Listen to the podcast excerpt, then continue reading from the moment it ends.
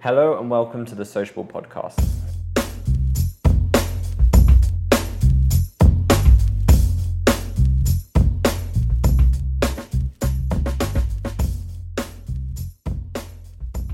On this episode, we will be speaking with Candace Worley, the Vice President of McAfee, one of the most well recognized cybersecurity companies in the world, to discuss what our future with AI technology might look like. We will explore everything from how this might affect our everyday jobs to what a terrorist attack using AI might look like. And later on the show, for our Weird Wide Web segment, where we search the web to bring you a crazy story from the world of tech, we will be looking at a story about a barking drone. But first, I'll chat with Candace Worley. I just want to start by saying uh, thank you so much for taking the time out. I can't even begin to imagine how busy you are, so I really appreciate you coming on and speaking with us. No problem at all. It's my pleasure. In fact, RSA is over. That's a huge security conference in this industry in San Francisco. That's been the last four days. Mm-hmm. So this is actually a nice um, diversion from the chaos of back-to-back customer meetings and wandering the expo floor. So fantastic. Um, it, it's a fun. It's a fun topic as well. So. Excellent. All right. Um, I suppose if we want to get started, then um, maybe if you could just give our listeners a little bit of background in um, your your history in the field of AI, what you do for McAfee, and um, yeah, just a little rundown on on your experience in this area. Great, sure. I've been with McAfee for almost 19 years, so about 19 years in the security industry. During that time, my roles have run the gambit from you know. Uh, product management as an individual contributor to running whole product management teams, a general manager for their largest enterprise business for five years, have done some stuff in product marketing, and now am the chief technical strategist for McAfee. And you know, the thing about AI is it kind of pervades our entire portfolio at this point. It's become a fairly integral part of the technologies we deliver to market Mm-hmm. And so, you know, I don't I don't live and breathe the the technical uh, deep dives of AI, mm-hmm. but I absolutely spend time understanding AI and the implications of it as it relates to uh, vendors delivering portfolios that leverage AI to improve security, mm-hmm. as well as kind of customers and how they're looking to AI and counting on AI to help um, reduce the burden of IT infrastructure and security on their own organizations. Mm-hmm. Fantastic.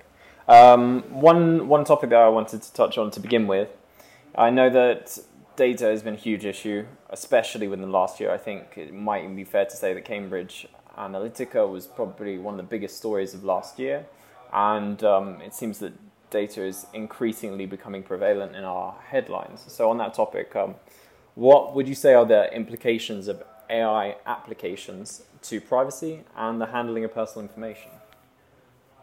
Yeah, so it's it's interesting that whole area, the the security versus privacy balance. Uh, you know, I've been looking at that, that and watching it for a few years now, where you know it almost feels like those two are are in constant kind of struggle because mm-hmm. um, you need you need data and you need the ability to inspect data understand data, analyze data, and come to conclusions based on that data in order to deliver efficient um, and effective security.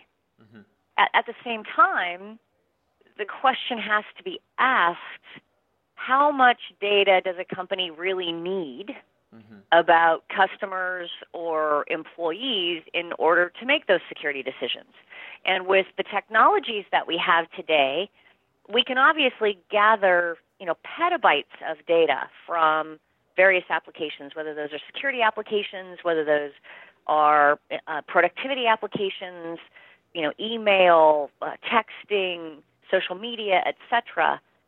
The ability for us to capture data means that we have larger data stores today than I think we ever have in the history of, of mankind. I mean, I was reading an article recently where they said 90% of the world's data today has been developed in the last two years.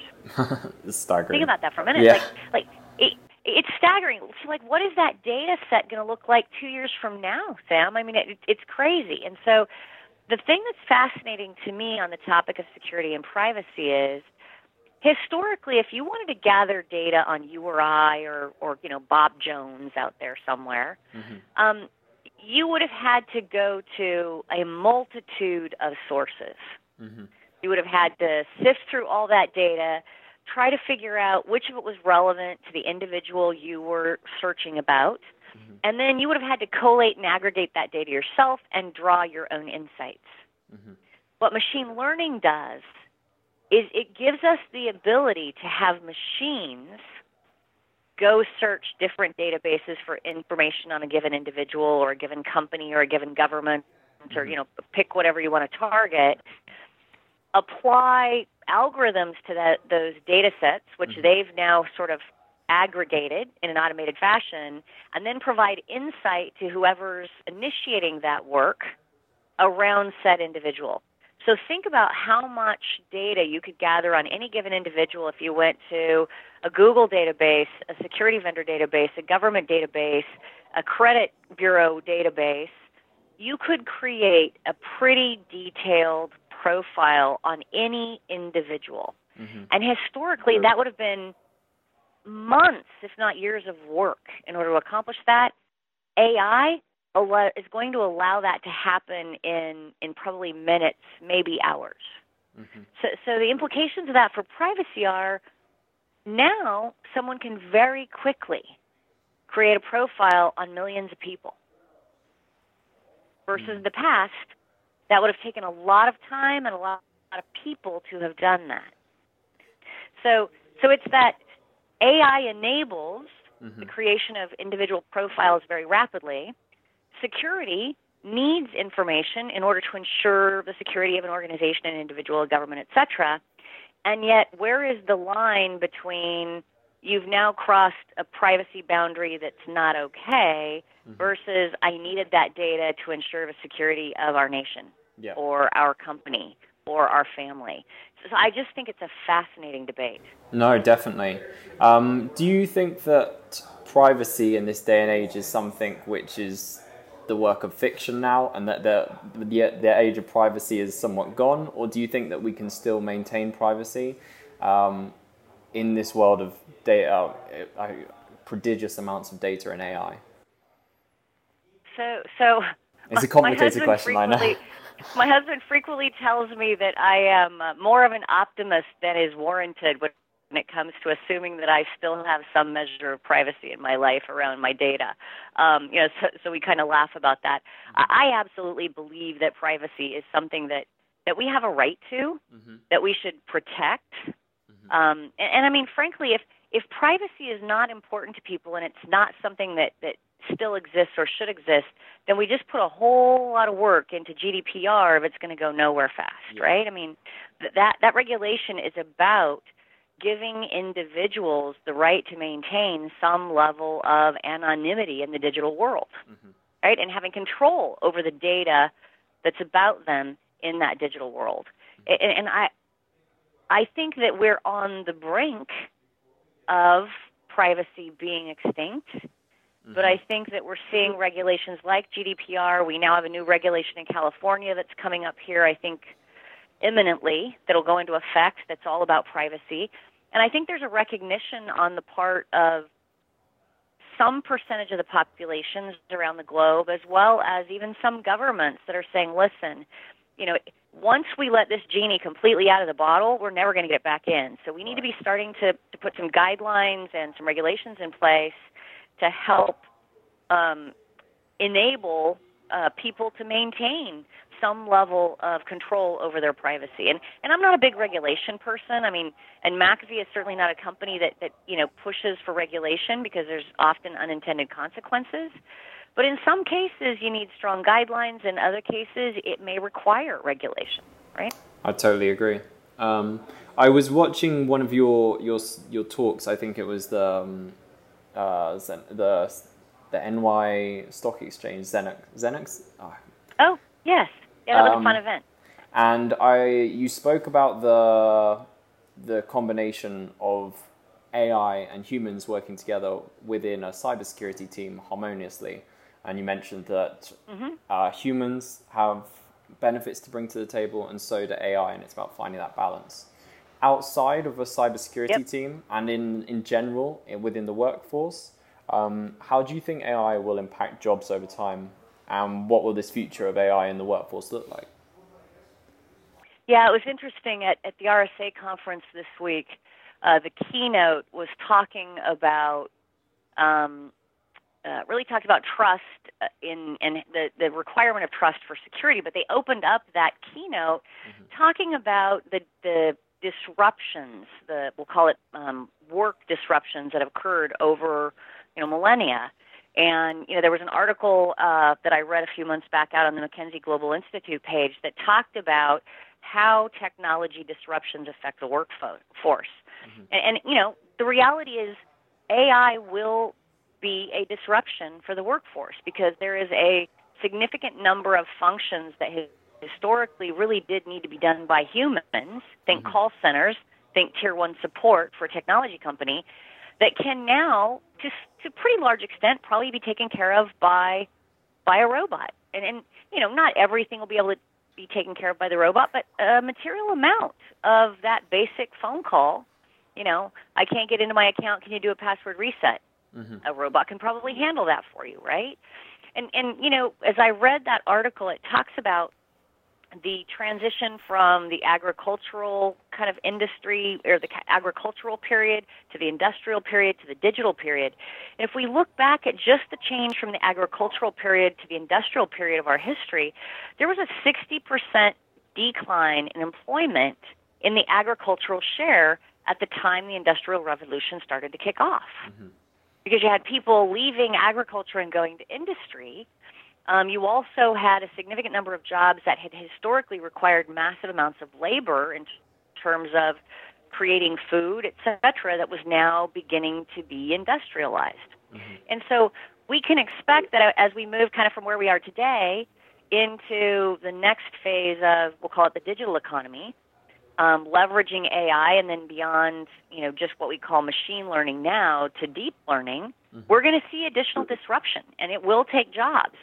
But the other thing that, that that article talked about is the fact that every time we've had that disruption take place, we've also seen an increase in new types of jobs. So new industries and new occupations have actually emerged uh, uh, out of that disruption and absorbed those workers. And, and I would assert that today we have a much more educated populace, uh, at least you know in, in many parts of the world, than they would have had back in you know the 1800s when the agricultural to industrial revolution occurred. Mm-hmm. So the ability for people today to either extend their current education or have the skills that they already have apply to different roles is probably much better than it was a hundred years ago or even you know 60 years ago. Yep. So so we should expect disruption, but I also think with that disruption will come opportunities for new types of careers where some skills will apply and some folks will have to extend those skills. Definitely. I think it's, it's a very interesting time to be alive, and I think, like you mentioned, as if we as we transition through different periods of time, naturally jobs come and go, and due to changes in technology, for example, I think that I'm sure many people freaked out when computers were introduced into the workforce, thinking that the computers are going to take over all their jobs, or, or and when actually we're now working alongside computers, and I suppose that everyone at McAfee has their job because we use computers, and Absolutely. uh, yeah, so it, it will definitely be interesting. I think um, I'm not sure. Do you do you watch last week tonight with John Oliver by any chance? With With with who? with John Oliver. John Oliver. Um, he's an English comedian, Yes, but occasionally. Yes, I do. I love him. He's, he's pretty funny. he's good. I'm I'm a big fan myself. He his the last episode was actually on um, uh, AI, and the one the only thing which I'm struggling to understand how we will progress with is there'll be certain jobs, for example, truckers. Truckers are supposedly the next uh, line of work to be to go towards AI, and then we've got a whole industry of truckers that need to transition from their traditional job into a, a role, I suppose, which is more like programming. That would be hard to do. But then, of course, you get into the debate of uh, universal basic income. But do you um do you see like a, a world where AI takes over so much that we then need to find uh, some other way of spending our time, I guess. And how would that work? it will it will evolve. I mean, no disruption is easy, and so your reference to truck drivers, you know, there will be industries where that transition is more brutal than other industries because the skills that they currently employ won't transition to a new set of uh, a new role very easily. And so, as, as societies, we're going to have to figure out how we manage um, the transition for that populace. And and you know, without getting into the uh, obviously the political debates around you know a, a universal um, paycheck. Um, I think there's lots of opportunities for funding training programs, and maybe they don't become programmers, but there are certainly other types of roles that those people could fill. Uh, you know, I, I think we're a ways out on fully autonomous vehicles. I, you know, I'm just sitting here contemplating driving down the freeway at 60, 70 miles per hour and having a uh, lorry, if you're British, or a truck, if you're American, um, flying down the road beside me at 60 or 70 miles an hour with absolutely no one behind the wheel. That that scares me um, as well. That that's a scary that concept. Terrifies me.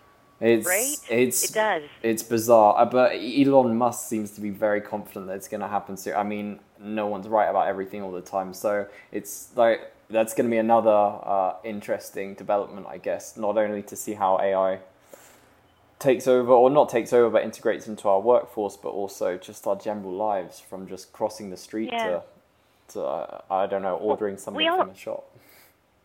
We also have to think about the, the ecosystems around these technology spaces and the implications of, of change that needs to happen in the ecosystem. If we just talk about autonomous vehicles, right, and, and AI is actually a large part of what's going to enable that to be a reality.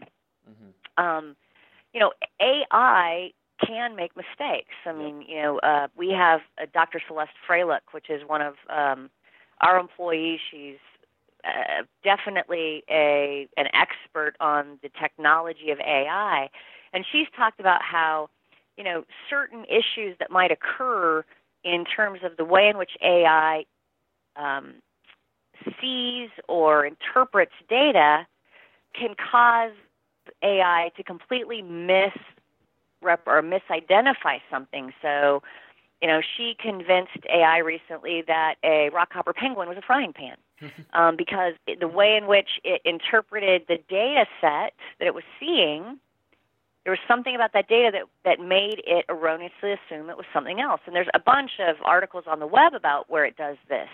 And so, you know, now we've got to think about AI is what's you know behind an autonomous vehicle. What happens when AI misinterprets a stop sign and interprets this as a 55 mile per hour sign instead. Mm-hmm.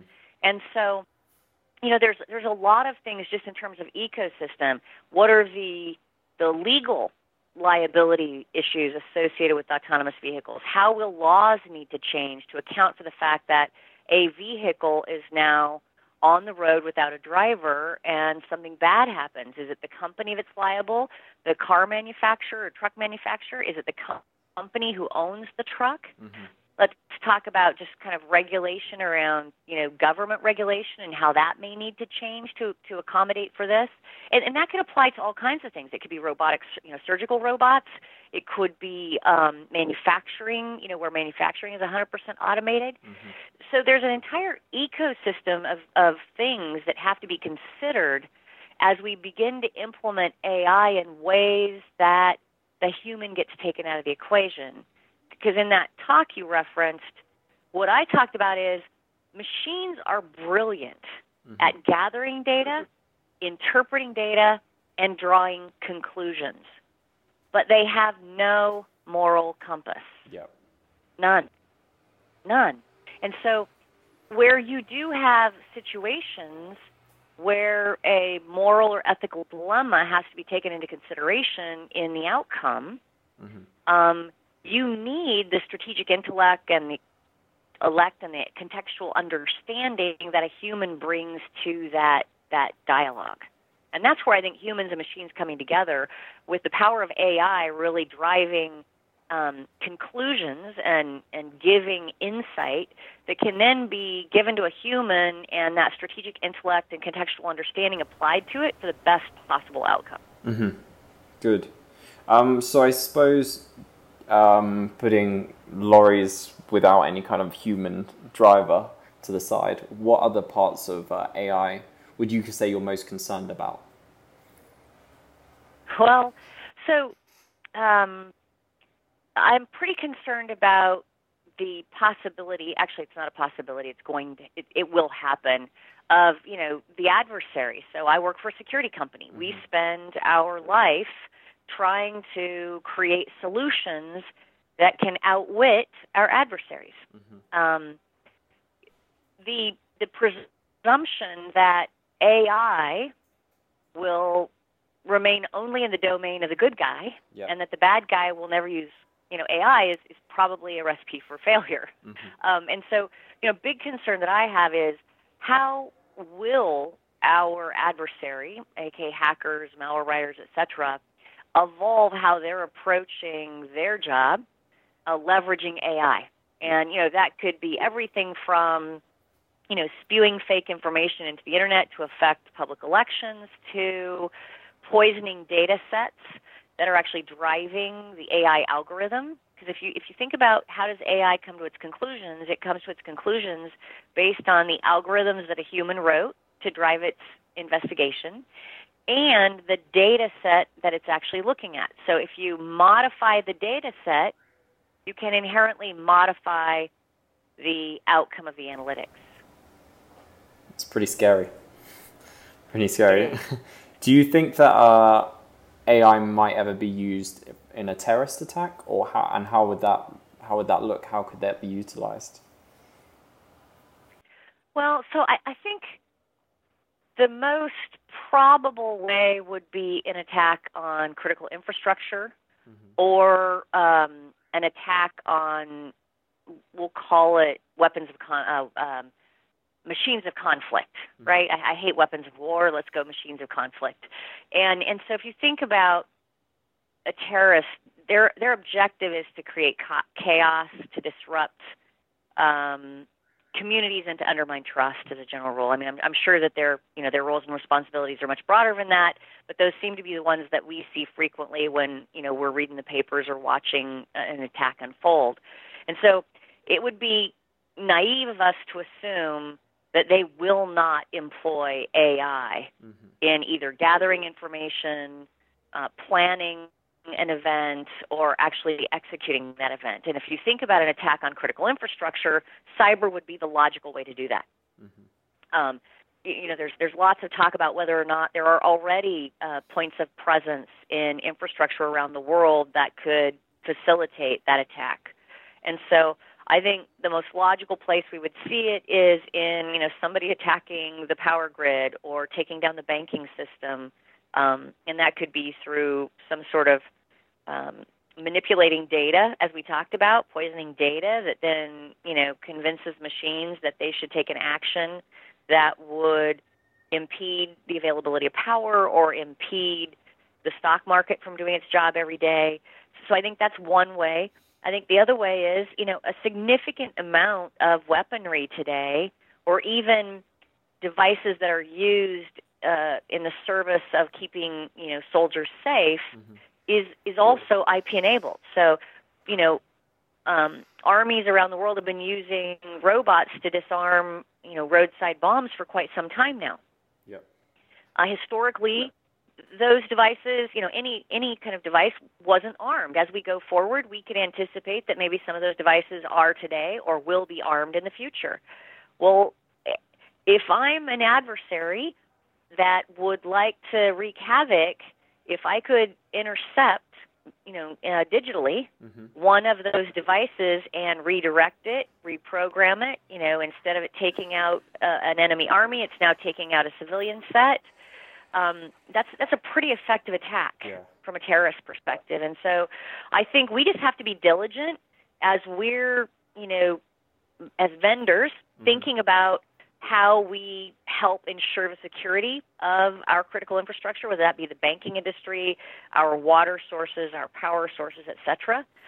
we have to be working very closely with our governments, with the the companies kind of are in charge of ensuring that that infrastructure stay um, on mm-hmm. and available, and and anticipate what are the likely types of attacks, and then plan for how to thwart those. Our jobs need to be being you know diligent about guessing what the attack might be, and then trying to create an infrastructure that can be resilient against those attacks. And and honestly, like we attacks happen. Yeah. Whether it's in a company, in a government, at home, they happen. Mm-hmm.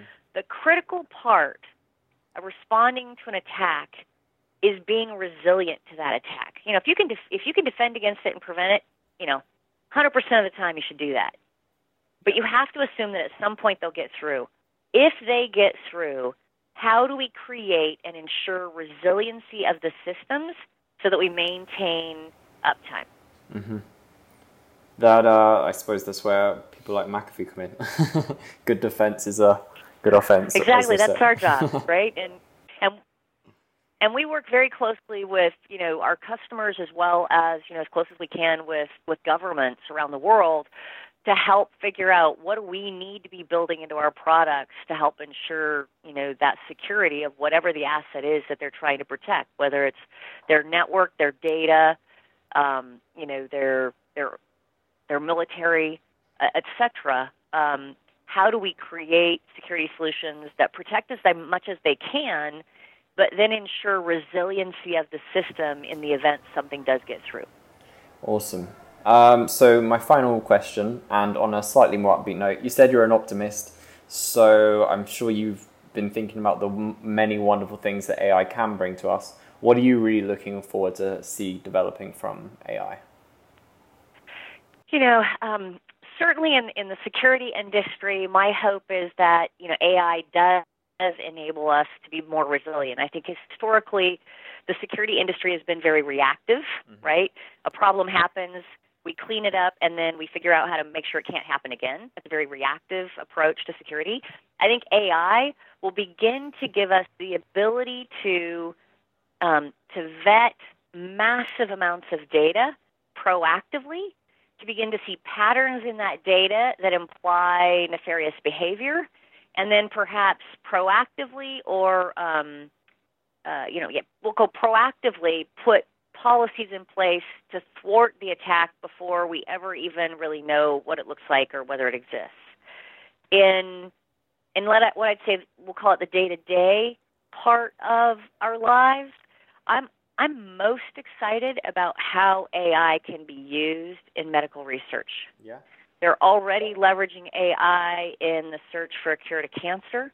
You know, that is um, a disease that I I think you know, I, I don't know a single person that's not been touched by that, either because they've lost a loved one or because they've personally been touched by it. And as we contemplate how AI can make this a better world for us, I think leveraging it in medical research and that ability to to reduce pain, to reduce the impact of disease, will be an incredibly positive application of this technology.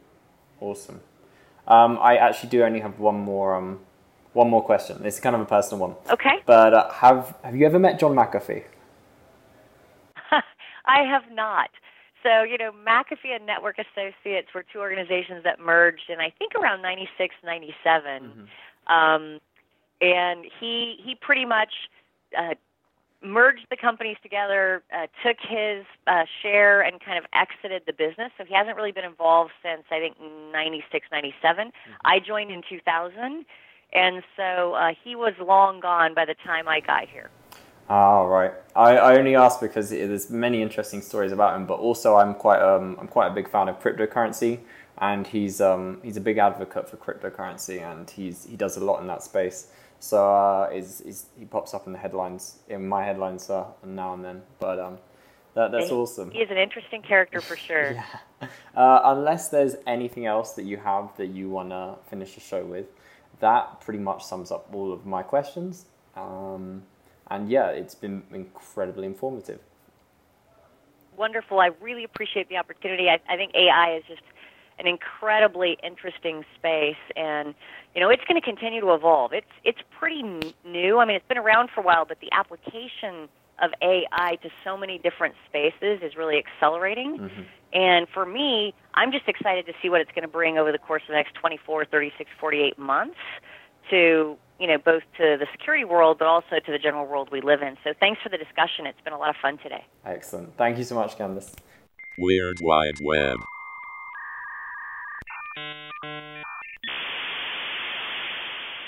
For our Weird Wide Web story today, we have a barking drone that is being used to herd sheep. And this story is coming out of, well, you can probably guess, New Zealand, a country that has a ratio of six sheep per person. Clearly, it is not just humans that will have their jobs stolen by machines in our AI future.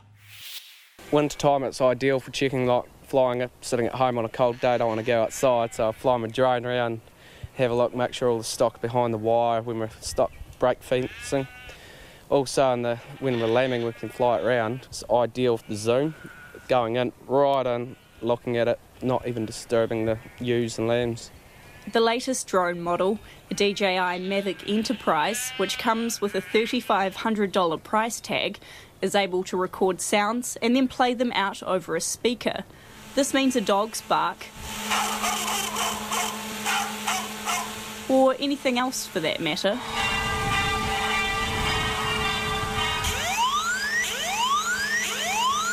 can now be loudly projected across a paddock. That's our show for today. If you want to see the full video of sheep being chased from above to the theme of Darth Vader, you can find that along with all the other details from today's show on our website at sociable.co. Thanks for listening.